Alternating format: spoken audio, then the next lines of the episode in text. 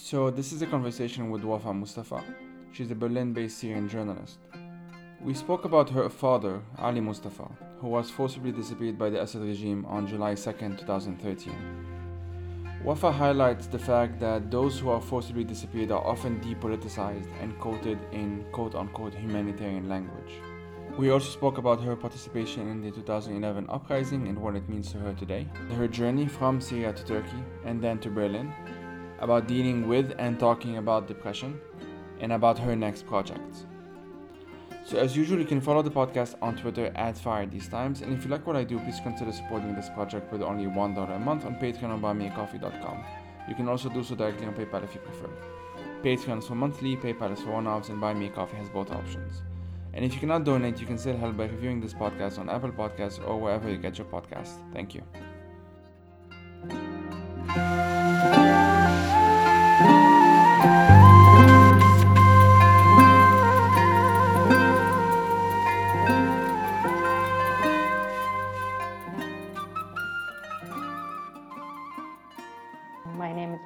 Mustafa. Now I am a Syrian journalist. I've always been Syrian, but now I'm a journalist and activist. Mm-hmm. And I live in Berlin. I've just graduated after, I don't know, 10 years. I first went to um, college um, like 12 years ago. Mm-hmm. So I just graduated. Uh, and um, yes, uh, well, okay. Yeah, well, con- uh, yeah. congratulations, first of all. Thank you. it's always hard to when when someone says introduce yourself. I don't know. No, that's fine. That was fine. Okay. Um, so I'll, I'll so I'll just start. Like I, I first heard about uh, you on Twitter, I think, through the photos you've been posting of yourself in in Koblenz in Germany. Mhm. And but for those who don't know, I'll quickly say that Koblenz is where the, the world's first criminal trial dealing with atrocities committed by uh, the Syrian regime uh, is being held. And the photos, Mhm. of course, that uh, you've been posting are uh, usually you holding photos of your father or sometimes even of other Syrians who have been uh, forcibly disappeared. I recognize some of the faces, uh, although not all of them. So your father so let's just start start with your father if that's okay uh so your father has been in assad's prison for seven years now i think just recently you commemorated the the seventh year if i'm not mistaken Yeah. um so for those who don't know can you kind of tell us a bit about him like what happened uh, just kind of yeah gen- general introduction your story and context if you if that's okay Yeah, yeah, sure. Well, yes, on the 2nd of July, my dad completed um, seven years in one day. But uh, today he completes 2,573 days. Mm. And um, um, he got, I, I don't think arrested is the right word, but he was forcibly disappeared on Yeah. the 2nd of July 2013. And um, he was he was at our uh, home in Damascus, while the other part of the family lived in Masyaf, our hometown, Mhm. which is um, yeah, I don't know, in the middle of Syria, I Mhm. guess. And um, yes, before that, we used to um, like to live together. Um, me and my dad for a few months. He moved from Masyaf to Damascus because it was less pressure for him. Masyaf is a quite like little small um, town. So, and he was uh, arrested before that twice. So it was a bit difficult for him. So a few months before he got arrested for the third time, Mhm. he decided to move to Damascus. Maybe just um, yeah, it's more I guess a little bit more relaxing. And um, so on that day, I wasn't home. I was in Masyaf, and uh, yeah, he he he and my mom weren't meeting for a while and then he suggested um, in a very romantic uh, jest which uh, my dad is is quite hard to express uh, his feelings. So he called my mom and said um, why don't you come and we spend uh, some time together?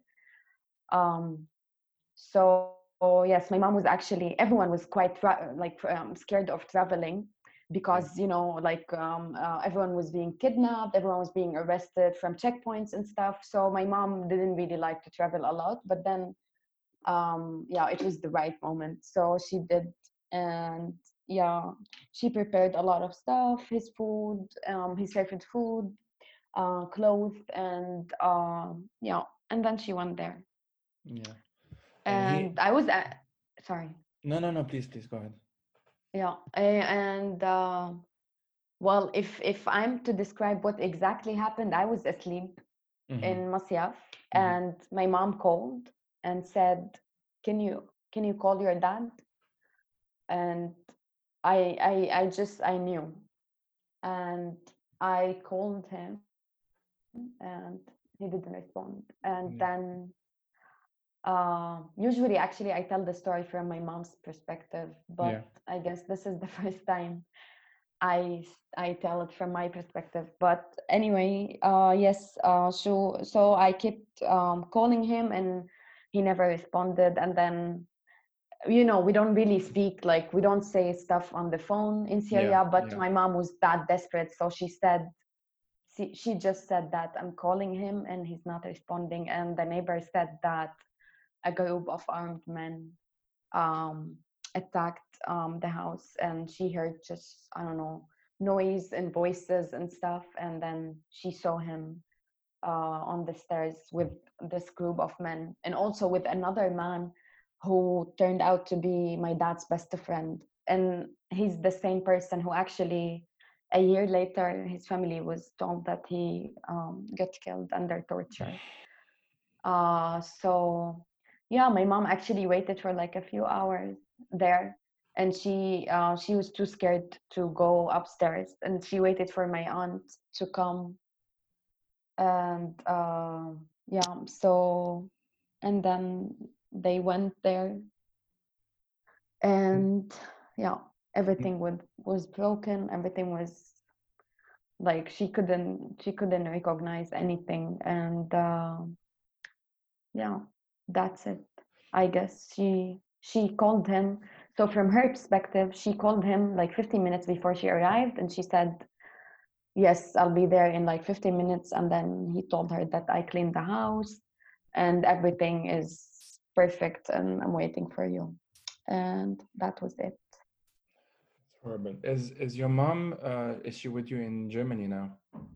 No unfortunately my mom and my youngest sister in canada now and i have a, a younger sister um, in the us Ah, yeah, Sana is in the US.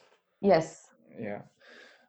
Deb, uh, one one detail that I remember, I think you mentioned it in the in the Branch Two Five One podcast, which I, I will link all of this in the in the blog post.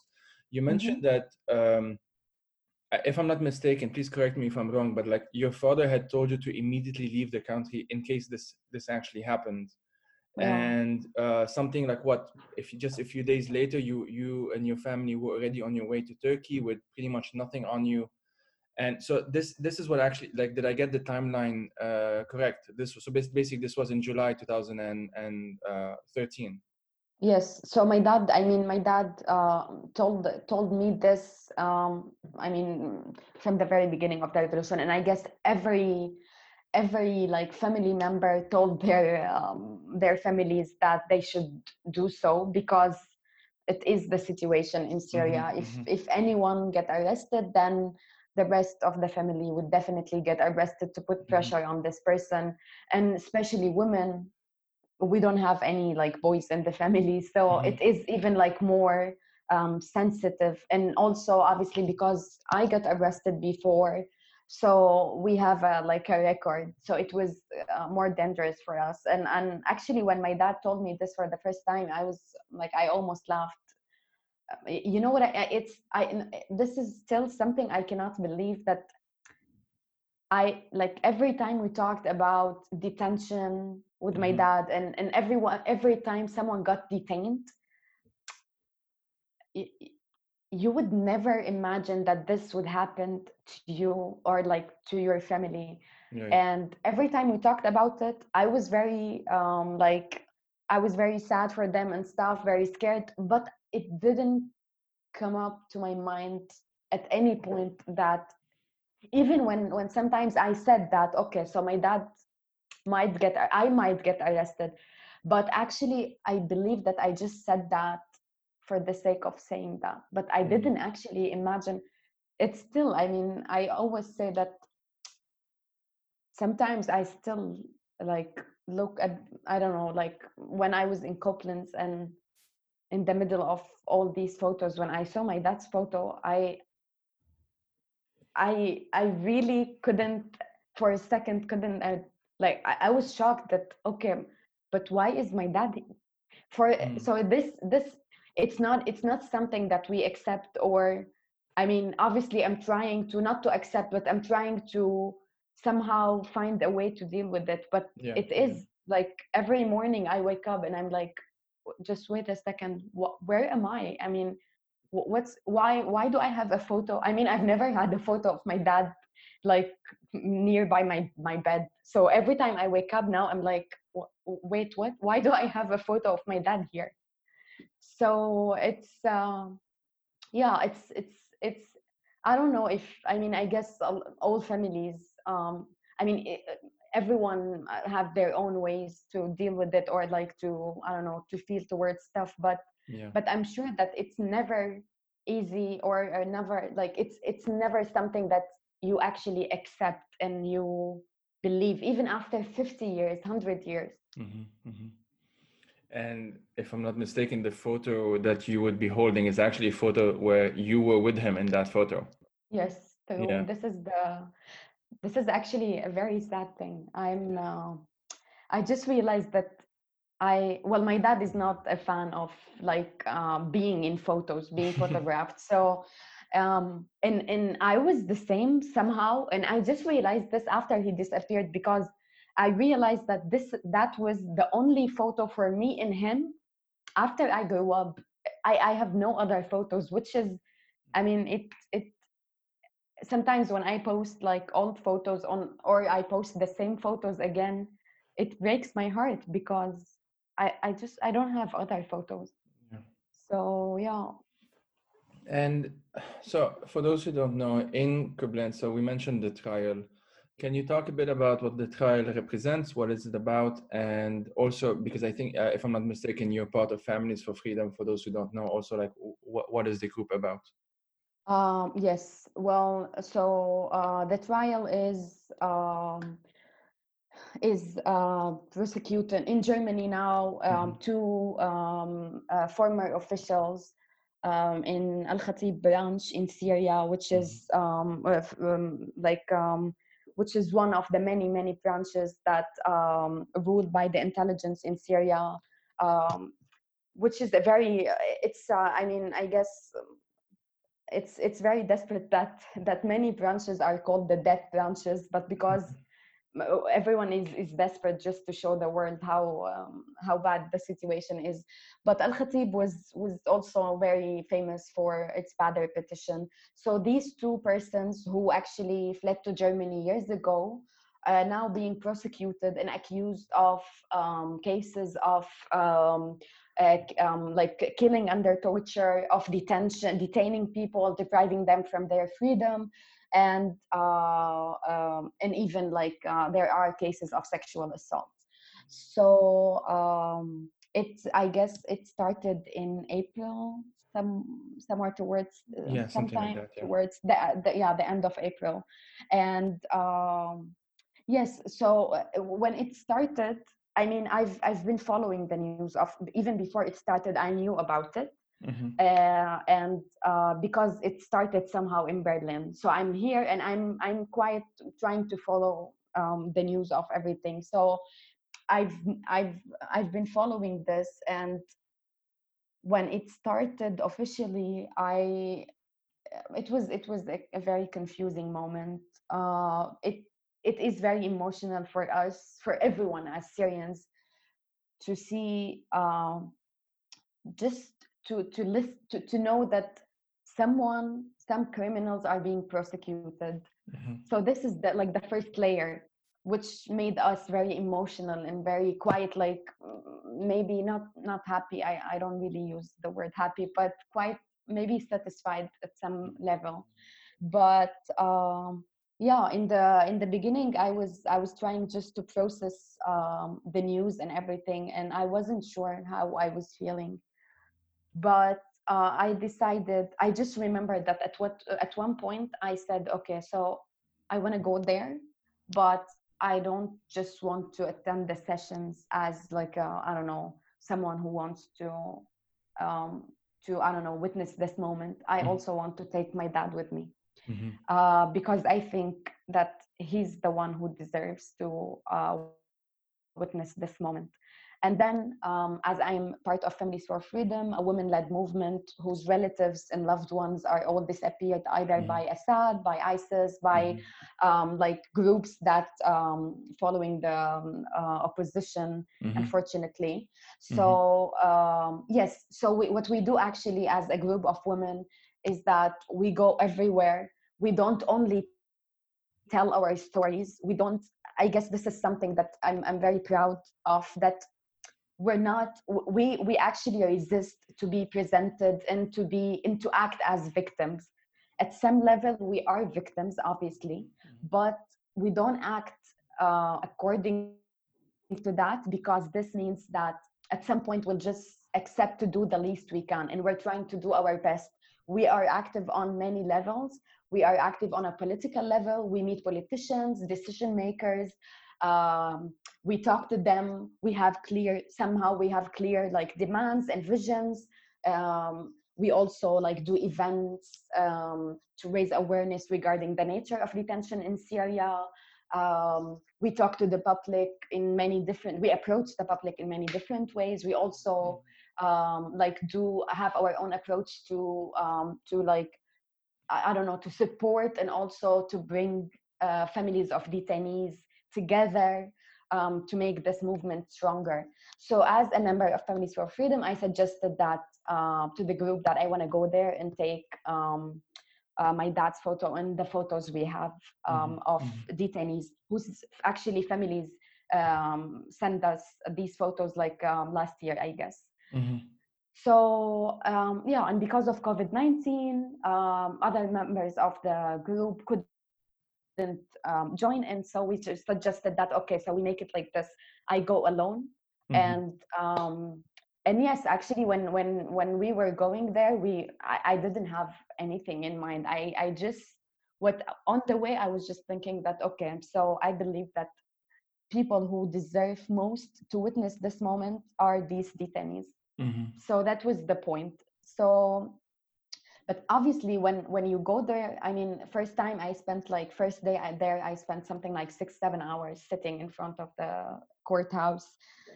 And um yeah it it the whole thing even if in my mind everything developed there uh, while like sitting there talking to people seeing people seeing the like the photos of these detainees all together. So i i believe i i eventually i decided that okay so i i i'm here. I realized actually why also i was going there. First to say that yes uh, this is a very important very crucial moment mm. uh, in the very long exhausting uh, difficult way towards justice in syria. This is the first step uh, and and yes i i would like to recognize that but also i would like to emphasize that this is not justice i mm mean mm-hmm. somehow it is you know because when when people are so desperate they they they are also they see stuff as maybe like yeah the, the trial somehow was presented as like that that's it this is the moment of justice which is quite dangerous because mm-hmm. this means that it will make us somehow maybe relax and feel like yes we we've achieved something. Which is which is it's it is obviously an achievement of all those syrians who worked all these those witnesses and survivors mm-hmm. who stepped forward and said yes we want to talk about it. We want to prosecute these people.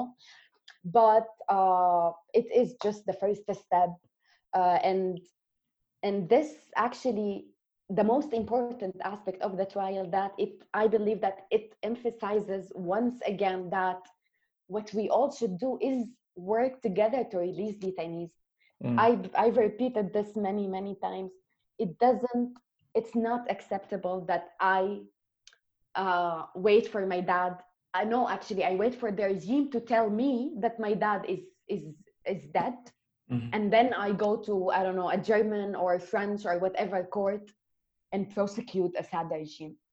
This is not accept. This I don't accept this, mm-hmm. and this is not what we want. If they are alive, then we want them free. Mm-hmm. If they are not, we want justice for them. But first of all, we deserve all to know the fate of our loved ones so uh, yes i mean a lot happened there now i now i have like a huge memory um, um, about Koblenz and everything that that uh, happened there. And i to be honest the most the most overwhelming part was the families of detainees. Mm-hmm. i wasn't i couldn't i could never imagine that it will mean that much to the families of people who actually appeared in the photos. You cannot i cannot even describe it. It i've i spent days just uh, trying to respond to people sending me photos of me holding their loved ones photos and saying that thank you for doing this. It it, it was i i cannot this is something i cannot even describe. I mean uh yeah i mean even like people who approached me to say that why didn't you take my um, my loved one photo? It it it was a lot to be honest but uh, and it is still a lot uh, and this is why in the like the third time i went there we went more people and also with more photos like we asked uh, through the page of families for freedom we asked people to send us their loved one photos if they want and uh, that we want to hold them again in Koblenz. In in four days, we got 60 more photos. So uh, it, uh, yeah, this is one thing that I I wasn't actually I couldn't I couldn't imagine that it means that can you I mean how desperate are people to be that happy only because they saw their loved their detained and their disappeared loved ones? Just photos in front of a courthouse. Yeah, uh, yeah i guess it it says a lot. And how how many days did you stay in Koblenz? Um, well, I went three times, but okay. um, oh, yeah, on different dates. Mm-hmm. And first time, I guess um, I spent two days. I mean, every time I go there, we go we go in front of the car, uh, the court, um, like at around seven seven thirty in the morning, and we stay around something like um, three, four. Sometimes we stay till five. Uh, it depends on the session. When the session ends. Uh, uh, we usually uh, try to leave. Uh, first time we went, it was it was crazy uh, warm. Um, next time it was raining. There was there were storms and stuff so I, I, it's it's yeah even in my mind the the scene of Koblenz is is quite yeah um, it's uh, it's very yeah it's very dense and uh, overwhelming you know like i mean i'm i'm from lebanon so i i have worked um i don't know if work is the correct word but i i do know some people who still have loved ones that are officially quote unquote forcibly disappeared from the war Mm. So we're talking about a very, very long time, obviously 70s and the 80s for the most part. Um, a few years ago, um, that would have been 2014, I think, I was uh, invited by an NGO to uh, basically meet this family in, in Shatila, uh, whose, whose two sons were uh, forcibly disappeared uh, in the south. If I'm not, if I remember, the, the details are a bit hazy now in my mind if I remember the details correctly. And the the memory, the, so the memory that I have of that meeting was I literally just I was asked because you know I was blogging, and so the NGO wanted people to blog about it essentially as a mm. awareness, you know, raising raising awareness, etc. And but what I remember from that um, moment, that day spent like it was must have been like two hours in total is uh, them the mother especially the father was uh, i still remember him being kind of very paralyzed like he wasn't talking he was very uh, like i think we can describe it as ptsd probably uh, the mother uh, she was the one talking to me and she kept on giving me the photo giving me the photo and it it kind of it broke. I remember just this like breaking my heart because I couldn't obviously I couldn't do anything. I was just blogging about it, but that was the closest thing to even recognition that she had back then. Um, there is a equivalent group in Lebanon to Families for Freedom, but it's very different because it's no longer seen as a quote unquote ongoing problem, and that is something that's actually a huge problem in Lebanon because, and this will uh, this is why I wanted to link it in a sense because in Lebanon, um, I mean you probably know this, but for those who don't know, when the war ended in 1990, it ended under very bad conditions in the sense that all of the warlords came together. It was actually under uh, Hafiz al-Assad's um, control, essentially, that it happened. Uh, and they came together and they basically decided to stop the war. That was the Ta'if agreement. But mm-hmm. that came with an amnesty. So the amnesty was uh, basically all of the crimes committed during the war, or the, the majority of them, with the exception of crimes committed a- a- against religious or political leaders, all of the other crimes were exempted from prosecution, uh, which is the vast majority of the crimes, obviously. And so this is how the 90s were, were in Lebanon. And so what this translated into is that the, the families, the people who uh, have still loved ones, relatives, friends who are officially quote unquote missing, officially, mm. uh, they cannot do there's no legal recourse for them to do anything because the crime is no longer legally a crime and so my fear has always been that this is what people will try or what the powers to be let's let's use a vague term would try mm. to do with syria and that's why i'm very grateful that uh, you and families for freedom and of course many many else are not accepting this quote unquote compromise and i would even say that today even though it's 2020 I still think that this is a threat. Like this is something that they can, uh, you know, if they do these quote unquote peace negotiations, that this is actually something that they might agree on at some point, and that this is something that we must really, really be very, very careful about and resist, and not accept. Like you said, exactly like you said, that just not accept anything other than just justice to know what happened and if we do know what happened to actually have uh, repercussions and to have accountability because the lack of accountability obviously is the main story of the, the war in lebanon and unfortunately on a much wider scale in syria as well. I totally agree. I mean i mean i've i think the yeah the it, it is it is there are attempts to um to deal with the with the like the detention and enforced disappearance in syria as um now like we've now we've uh, we just hear that uh yes so they are like um hostages. Mm-hmm. and and and this is something that that has been said during peace negotiations. Yeah.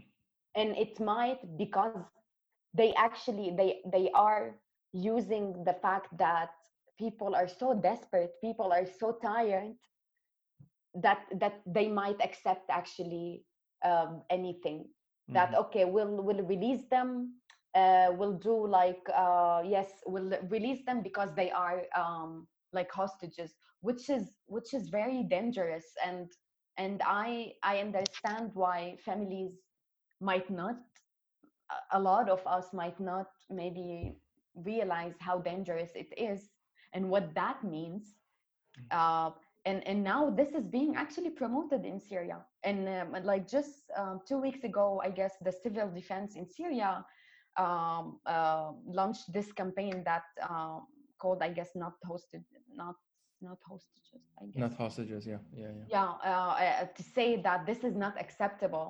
And and detain those are detainees. They are mm-hmm. not even prisoners. Mm-hmm. like the, the, the terms actually and and yeah I mean I mean I mean it's sadly we've developed it, this knowledge. I wish we we've developed it in in different circumstances but we've developed this knowledge that what are the differences between these terms? What when they say prisoner prisoners what that means? When they say hostages what that means? So now it is actually and i believe that the also the the fight in syria and um, the battle is also on narrative mm-hmm. and and terms are very crucial in that. Can you tell us the difference between the words for those who don't know?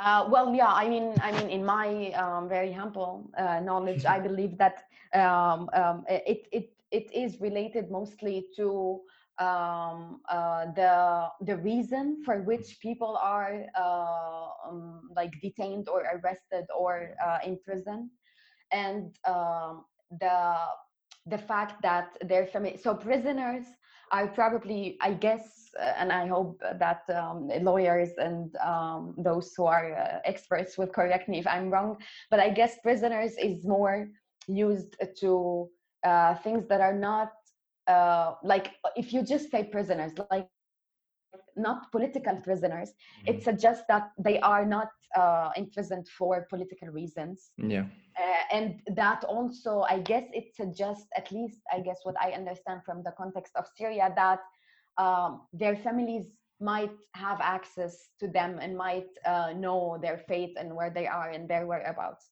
mm-hmm. but when someone is i guess that i'm sure that we use the term uh, detained or uh, enforced uh, or forcibly disappeared when someone is uh, arrested um, for uh, reasons related to the revolution or to political reasons and uh, and, and and they are not mostly no they are definitely not arrested by um, like an order from an actual authority which is yeah. like i don't know a judge or whatever uh, these are uh, things that uh, um, that committed by the intelligence. Mm-hmm. so and which uh, they are i guess they are not actually and like um, like a formal or like an actual um, entity or whatever. Um, so it is all um, it is all uh, committed by them. And it also means that the families are deprived the right to know no there is no like even before talking about the right to know where are they and the accusations or whatever we are deprived to know that they are actually taken by this uh, mm. entity or this branch mm-hmm. so this says it all like someone i sometimes i say that my dad has been like forcibly disappeared and then people say so you call him well i mean i know it's complicated and like the nature of detention is is different somehow maybe from one place to another but i try to say that i don't even know if he's actually who kidnapped him and why mm-hmm. and mm-hmm. if he's actually still alive or not and this applies for um, for enforced disappearance mm-hmm. i guess in detention um, it is maybe I don't know. It is somehow different, but I'm I'm not sure to be honest. I w- I don't want to say something that I'm not sure of. Yeah, yeah. Uh, but yeah, hostages also I guess suggest that there is a war between two parties, and then some people who had nothing to do with the with anything were actually taken by one like by one party, and so mm-hmm. now we want to solve it. So let's just uh, uh, give people back um, to their families which yeah. is not the case actually. I mean i mean one thing that i insist on all the time is that my dad was political.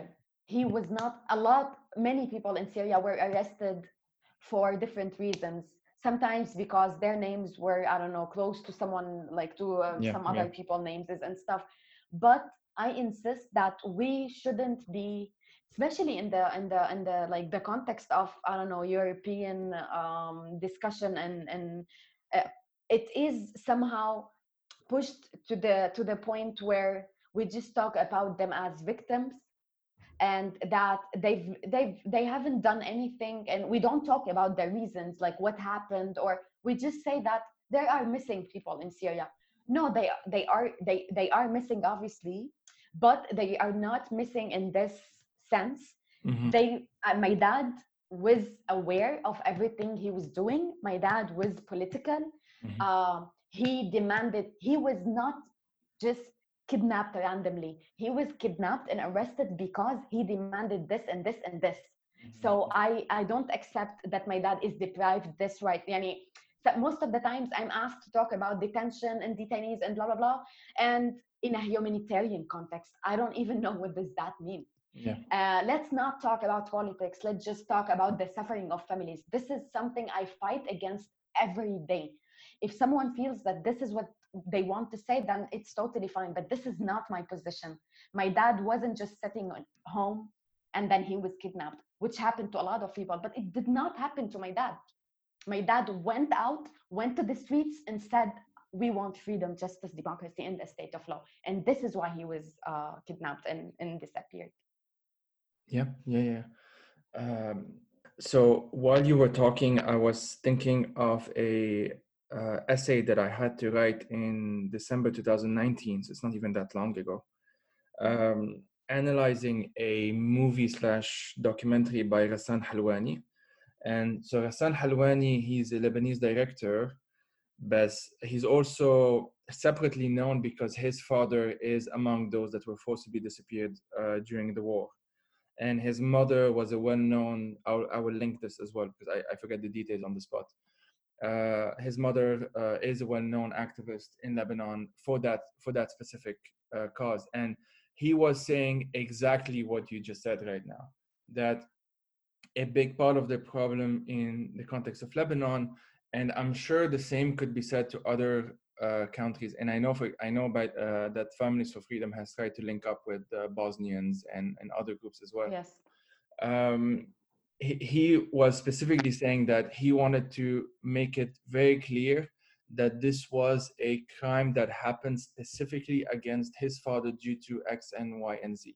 His mm. father was involved at the time um, with a communist group in Lebanon. So it wasn't random. It wasn't just something that uh, you know happened uh, this this the, the word missing can always sound as if it's it's innocent you know it's something just happened it's part of nature some some weird thing some vague thing has happened and that's not the case and that's that's exactly what his um, film is about and in his film he he's also like an artist so he draws and animates um, uh, out of a photo of one of those who were forcibly disappeared. His father. You're talking about erased, right? Erased, exactly. Yeah. uh, I've watched this. Oh my god, one of the most difficult things I've watched.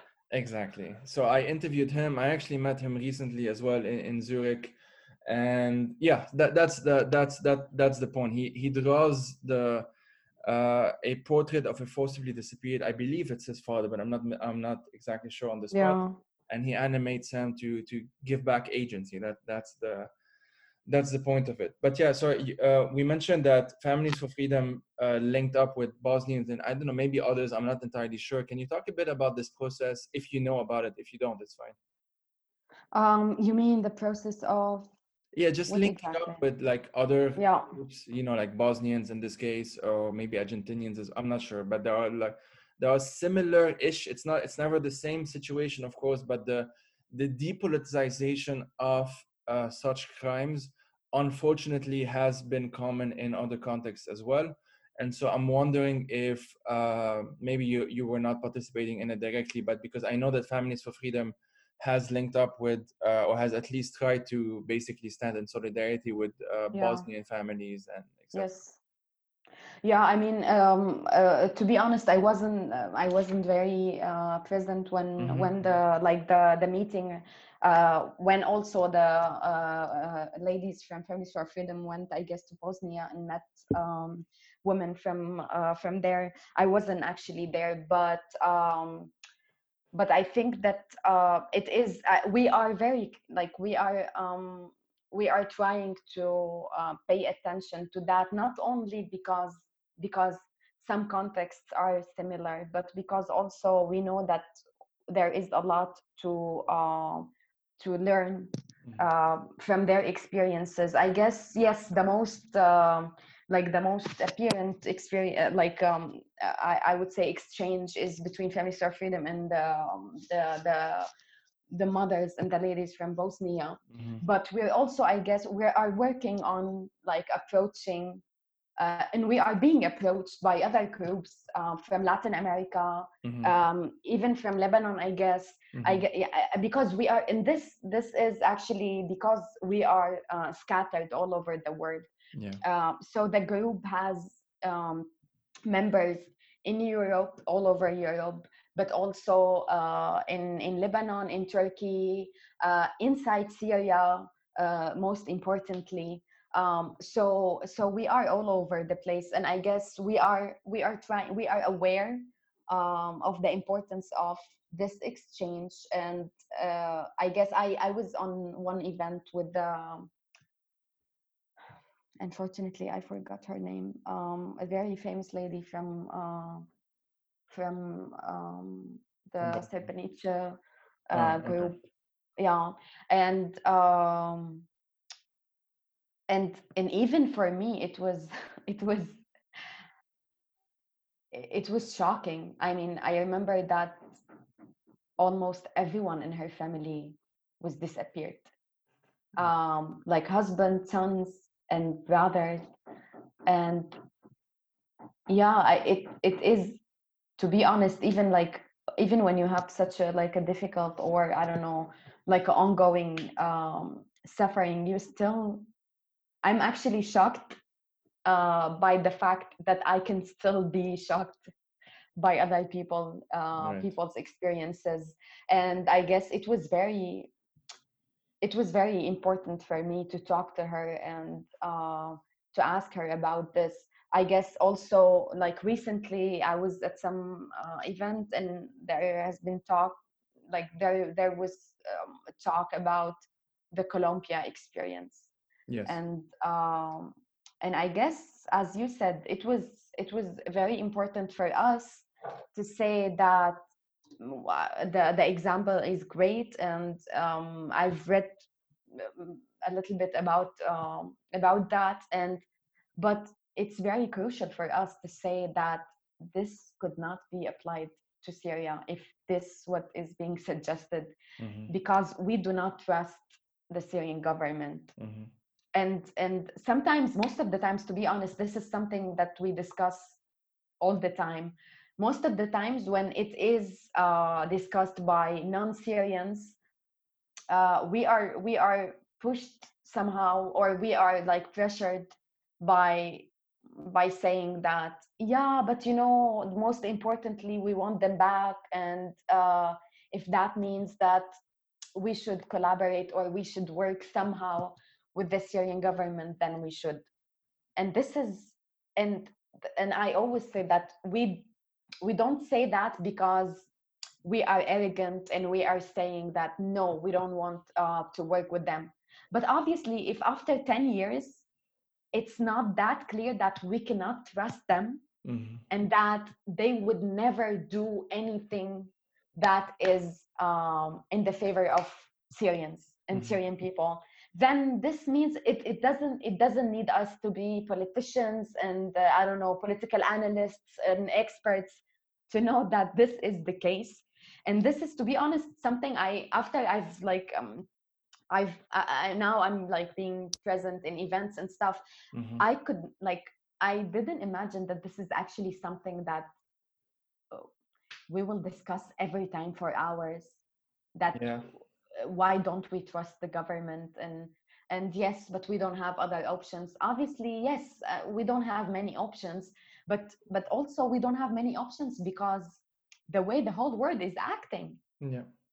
so it is it is it is very complicated and and sometimes we are pushed i mean sometimes we are being like um, isolated sometimes we are being like uh, in many events to be honest as like we are first presented as families of detainees or families or of victims and and or victims ourselves uh, and we are like pushed to the side while uh, while other people discuss politics and uh, political ways to solve the problem. Mhm. and then we are uh, asked to um, to talk about our suffering and our pain and which is which is it is valid. Everyone can do that. But at least i'm saying that for us this is something we do not accept.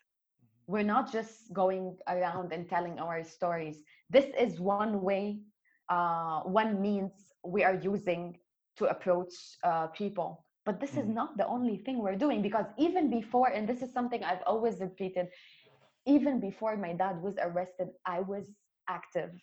I Mhm. was an activist I mean, an ac- activist is uh, is problematic, but but anyway, but I was there. Mm-hmm. I was participating in everything, and mm-hmm. even if my dad wasn't arrested, I would be doing the same. Mm-hmm. So it's not it's it's not that now if my dad is back, I'll just drop everything and just live my life. Uh, yeah. No, even if my dad comes back or not or doesn't come back, this is the, the revolution for me is is something that will not something that i won't give up on yeah and i mean on, on that same note you, you recently posted a photo with a friend of yours muhammad zri and yeah. uh, there's a what's what's incredible about that photo is that it's dated there is the date on it 16th of december 2011 at literally 7:49 p.m. it's one of those uh, photos and this is this is what you were saying is that at the end of the day it's it's not that because your father was kidnapped two years in essentially in 2013 two years and a half in um, that's a long time like for for the lebanese listeners to think about this i mean just just think of how uh how much it felt it feels that december sorry october 2019 how long it feels ago because so much has happened since and we're not even talking about massive amounts of murders and forcibly disappeared or you know it's not even on the same scale. And even with that we feel like this was like for me when i think of the october protest it feels like it's five years ago. And it's not it's not even a year ago because of so much that has happened since.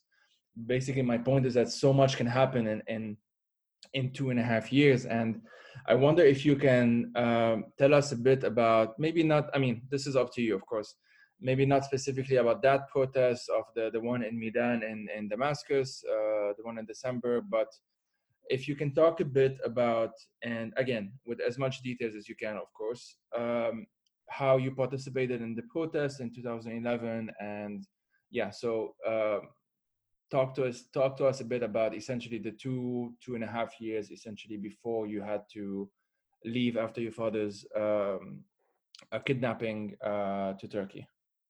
Mm.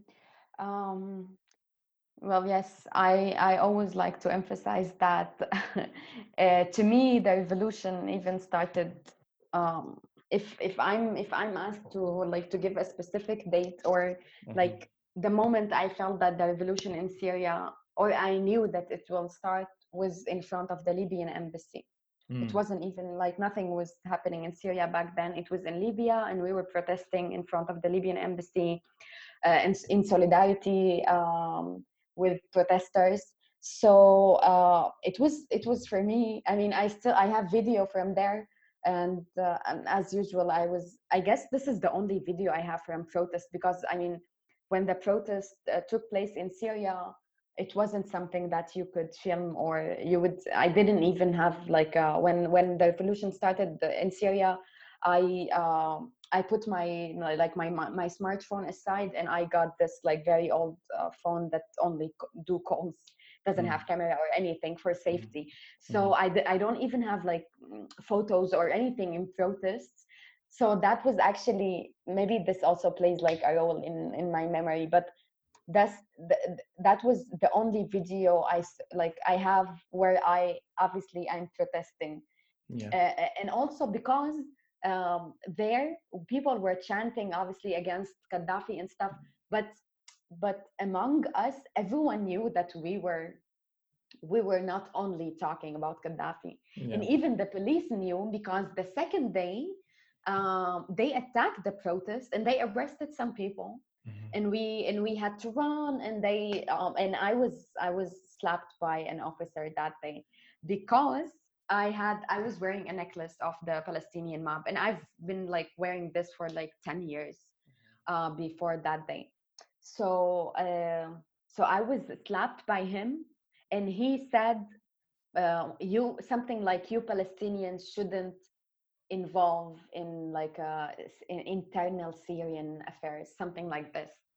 So because he thought that I was Palestinian, and uh, I that that like that moment is very like that slap is very clear in my mind, and uh, because I was slapped again uh, by uh, by like a professor at um, um, a journalist, a journalism school um, later. So um, I have like a series of uh, images uh, of me being uh, slapped by people. But um, but yes, so that moment for me was very crucial, and uh, and uh, and and as I said also uh, earlier that um, the culture of protests is not wasn't new for me because my dad was because my dad was political mm-hmm. so i guess starting in like 2000 uh, i yeah. my dad started taking us every thursday on a trip from Masyaf to Damascus, like a three, four hours uh, trip with a group of other people to protest in Damascus in solidarity with uh, Palestine, Iraq. So, but we kept doing this every Thursday. I'm sorry. I mean, yes. Is that is that annoying? Uh, we can hear it in the background, but it's okay. It's okay. Go on. Okay. So um, yeah, so we kept doing this actually for like ten years. Mm. So I started going on protests when I was ten. Mm. And uh, and obviously uh, the setting was different, blah blah blah. But the like the the the culture or like the the the, the idea of protesting the image of protesting wasn't new for me. Yeah. Uh, and i remember that at some point uh, in uh, 2003 i was i was held on shoulders to um, to chant and i was like 13 so uh, when the revolution started in syria it wasn't a question for me. Like i i wasn't even like i didn't like sit and say, shall I participate? This is like, this is why sometimes I say that even like the moment of the first protest and stuff in Syria is not clear in my mind because I didn't even think about it. Yeah. I just, I just, I, I was just there. And uh, my whole family did the same. So it was also something that uh, like we all did as a family. Uh, and to be honest, I, I, I'm, I'm a bit nostalgic and I still say that I was the best version of myself mm-hmm. in 2011 and 2012 when the revolution, yeah. when I was uh, participating. And I, at some point uh, in uh, in June 2011, mm-hmm. mm-hmm. there was uh, like a strike called the Dignity Strike. So they invited students to not go to uh, exams and universities in solidarity with other students and other people who've been like killed and kidnapped and arrested so I actually did, and I posted on Facebook, which is, I mean, now it, it seems a bit like, mm, like, what does that mean? Like, this is silly. But, but Facebook was banned in Syria. Yeah. We, we didn't have access to Facebook at that point. So I posted on Facebook with my like um, real name that um, uh, I'm on strike because I'm on in, in solidarity with other students and no, no, no. And actually, like uh, I just I didn't I didn't go to school anymore and the only thing i did was protesting mm-hmm. um, i even i went uh, i went actually to other cities like i went to cities i, I went to places in the countryside um, to eastern Ghouta i went to Daraya um, and then i mean somehow we call it like um, revolutionary tour uh, like uh, tour, tourism yeah. So it sounds very silly but but i i was very excited just to see how people are protesting. You know i was in damascus and people were protesting in Dar'a and Dar'a was a huge thing for us. Yeah. So actually a year later like in beginning of 2012 after i got arrested and released uh, i went to Dar'a actually and i stayed there for a couple of days and I also went to Qamishli, North uh, Syria. Mm-hmm. Mm-hmm. I went to Raqqa. I protested in Hama, in Salamiyeh. So, uh, so I guess I was like, I even when I remember this, I I have this this feeling of like happiness that I don't have anymore. Mm-hmm. Like, I I just I don't feel anymore. So I guess and and and I always say I'm I'm grateful because the revolution made me the person I am uh, and uh, and yes it it also obviously it comes with a lot of pain and loss but uh, but I, I i i accept the fact that that those were my choices. No one forced me to do so. Um, so at least i have the responsibility to to accept it and uh, and a lot of people just dropped and said that's it i cannot anymore and i Mm. respect that a lot and i don't i don't not not at any point ever i asked anyone to like no you wish to continue blah blah blah no because i know that this is very hard and i know Yeah. that people have like limits Yeah. but at least and i even i even like to be honest after we fled syria to turkey i spent something like seven months in bed. I just i couldn't. The only place i went to was hospital in Mm. turkey. And i was i was very like my health situation was very bad. I was depressed. I didn't i didn't see any hope. I didn't see any meaning. Like i just i lost i lost meaning which Yeah.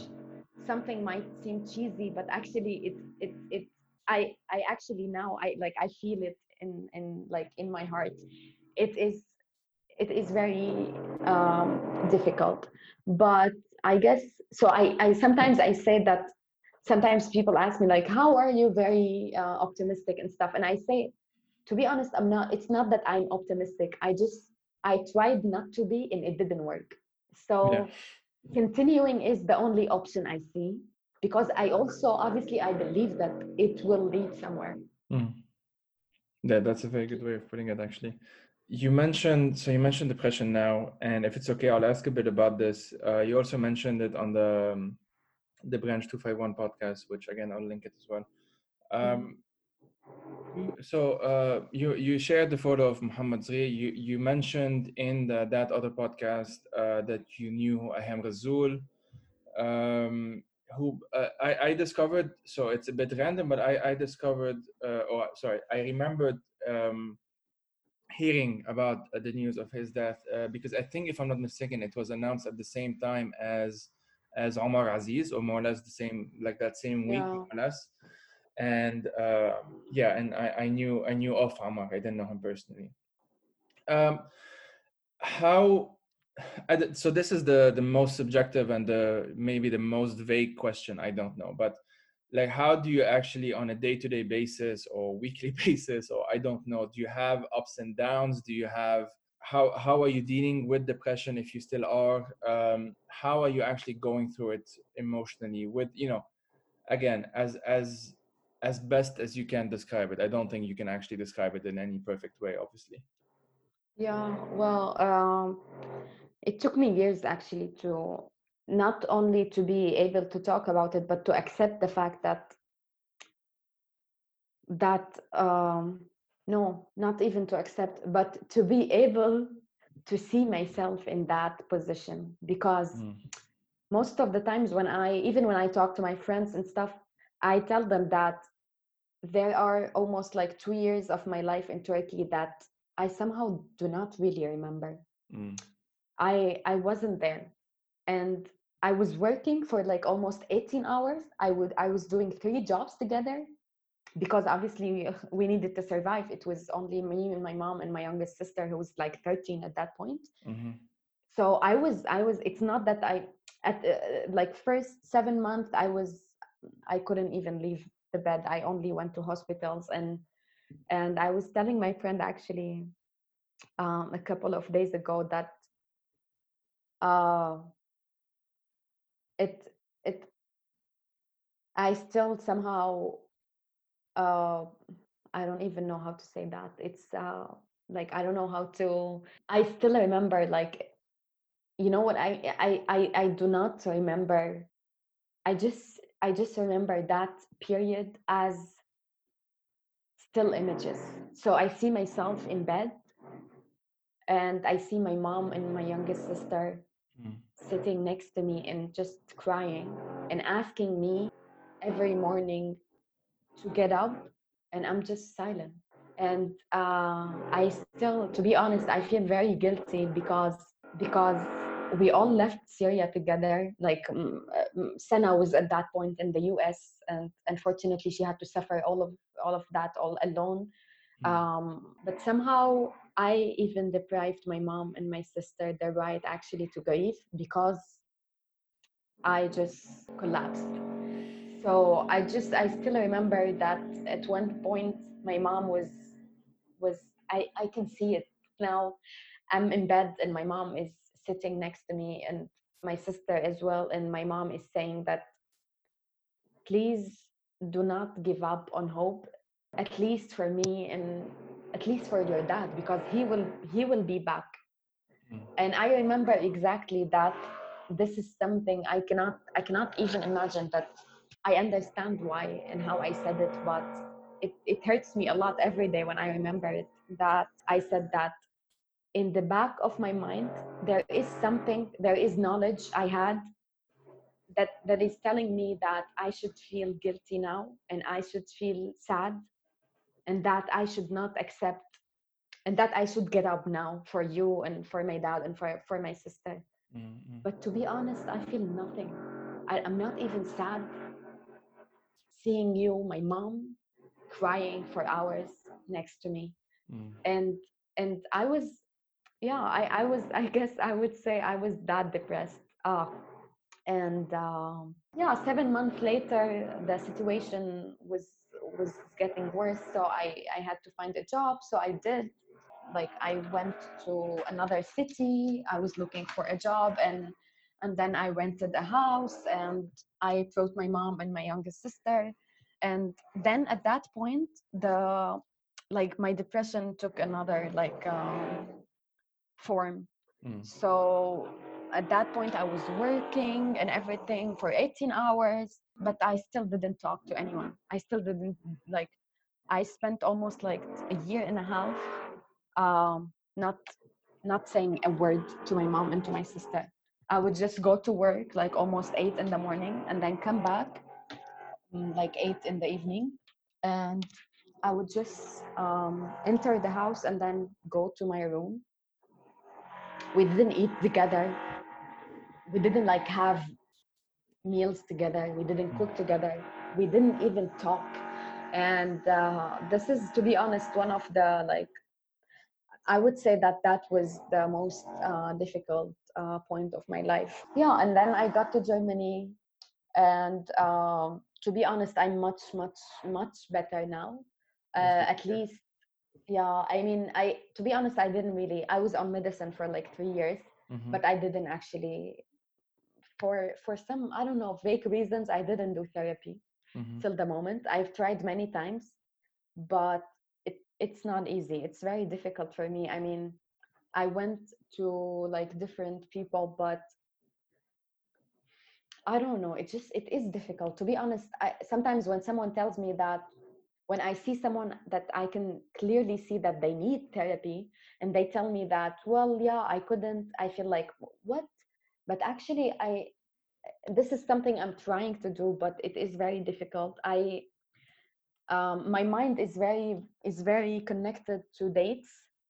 Mm. So, uh, like for example, when I was in Koblenz, and it was the second of July, so it was my my dad's um, the day my dad was uh, disappeared you know i was we were like working on we were doing the photos of detainees we were putting them in frames and uh, frames and stuff mm-hmm. and when it when the clock was um, midnight it, it it felt like something i cannot even describe it it felt that something happened to me i didn't even like look at the clock or anything i just just felt it I, I just felt it and then i i looked and then it was midnight and then i told them that i'm sorry i just I cannot continue. I'll just go to my room. And I didn't. I didn't even sleep that day. I uh, and then at seven seven thirty in the morning we had to go to the to to put the photos in front of the courthouse. But even when I looked at my photos from that day, yeah, it, it, I guess it, it, Yeah, I mean, I even felt sad for myself. Um, I felt I, I looked very sad, and and obviously i'm sad but i didn't. This i don't know. It is it's not easy you know what i mean? It's not something that after now seven years it's i'm not sure of anything. Mm. uh, and uh, and yes so but to be honest it is like every week is the birthday of someone we lost. Yeah. Or the um the day someone was kidnapped. Mm. um the day someone was killed um, the day I don't, even like you know like dates that are related to like protests I participated in make me feel a bit like more um, I don't know, but but I'm I'm usually I'm very active. Actually, my friends say that I'm hyperactive, and uh, and I talk a lot, as you can see. But uh, but I'm trying to deal with it. But to be honest, there like I don't it. There is no like one week, you know, like seven days in a row where I'm where I'm not where I don't like also because everything triggers you i mean yeah. um the other day i uh, i mean it is also on the podcast i talked about the song of Om Kulthum yes, and yeah, yeah. you cannot imagine what like i can I you tell that story again for those who don't know yeah um well yes i mean i've i've always i've always hated um kulthum. I didn't even know why. I i mean somehow yeah i'm not gonna go there. But uh but uh yeah my dad was obviously uh like everyone else was a huge fan of her. Mm-hmm. and um so we would always listen to her and i would always like ask my dad like i don't i don't she she doesn't even have a like a i don't like her voice. What i don't see the point. And i've always thought that there is a reason that every like there is something that everyone knows except for me. Yeah, so they all agreed yes so they all agreed that we like that we love her that much. So i always ask my dad like what why? What, what is the reason? And then he always said that there is something you cannot like you you cannot realize now but when you uh, grow up you will you will see the point and yeah and i kept asking like i was uh, I nug a lot and I kept nugging at my dad for like years, years, years. And uh, and uh, he kept actually answering me every time. I don't even know why. But uh, one day when I was in Germany, I was I was actually like I it was I guess 2016 or mm-hmm. something around that, and it was I was going out with my friends to some place, and they uh, played uh, Om Kulthum. Yeah, it's it's yeah we just entered and then I just heard at the at the beginning I didn't even recognize the uh, the point like the the song mm-hmm and I just heard uh, yeah والبك نعيمة روح والعين and then I was like uh, okay I I I freeze you know I this is this is how I act so mm-hmm. I I was just I I froze in that point and the only thing I did is that I went to the bathroom. I spent something like an hour or something crying there. I couldn't even, I couldn't just get it together. I, I couldn't, my friends were there. What's going on? I, I, I was crying to the, to the, to the point that I couldn't even speak. And I just went back home. And it took me, to be honest, I'm, I'm quite emotional and I'm, mm-hmm. my memory is very related to music so which is quite difficult because specifically if you live in berlin arabic music is all over mm-hmm. and and and yeah i still after seven years i still react the same way and that the thing is that actually when it when something like this happens it takes me like a week to actually just get over it and get over that uh, specific moment and just continue. So it is it is very uh, difficult. Yesterday a friend of mine this is almost like i always say that um, i'm i'm i'm i'm 30 in a mm-hmm. actually yeah in like 2 weeks mm-hmm. but uh, at the end of the day when i just want when, when i go to bed somehow i just i don't only feel it you know what i mean i see myself from the outside as this five six years uh, year old kid who's just in bed and and just crying because it doesn't make sense to me you know? I mean everything i talk about everything i do during the day justice freedom and everything and then at what at one point when i'm in bed i'm like but wait but but but i had i had a father and he just disappeared that's it? And i don't get it you know? Sometimes i just i mean the other day it's it's it's very it's very weird for me to talk about that but i'm i'm trying to be like not only to be honest but i'm trying to say stuff that i don't even like tell not even like my family. I don't actually we don't talk about uh, everyone is trying to protect each other so we don't really talk about stuff. But i even like one day i remember that my friend his dad was calling him and then he was like oh no i don't want to respond and stuff and i was sad to the point that i went back home and i created some number and i saved it as my dad's. And i started calling. And and maybe it just it explains how complicated like our relationship to to the fact that my dad is just not there. Mm. Yeah i mean i wake up in the morning and then i again i i grow up and i realize again that this is this is the reality and i should fight for it but then again in the evening it's it's the same so I, I i was just just saying that that yesterday a friend of mine just shared with me that on this day um, two years ago mm-hmm. um, his father was released after seven months of detention mm-hmm. and i cannot yeah i mean i cried for like four hours. I was i was genuinely happy for him. It's not it's not it's not about people. It mm. just i felt very sad that but but why why does have my dad my dad to spend seven years and yeah. i don't even know if he's coming back. You're finding ways to i don't know it sounds like you, you try to find ways to rationalize it or to make sense of it but like at the end of the day the it's what it is it's as brutal as it is and it doesn't provide answers that's that's the worst part of it i guess um, I wanted to end on a positive-ish note. mm-hmm. uh, you mentioned that you graduated recently. Uh, well, again, congratulations on that. What are uh, what are your next steps on on that front? And um, yeah, what are your next steps on that front? What do you hope to be working in, or you know, etc.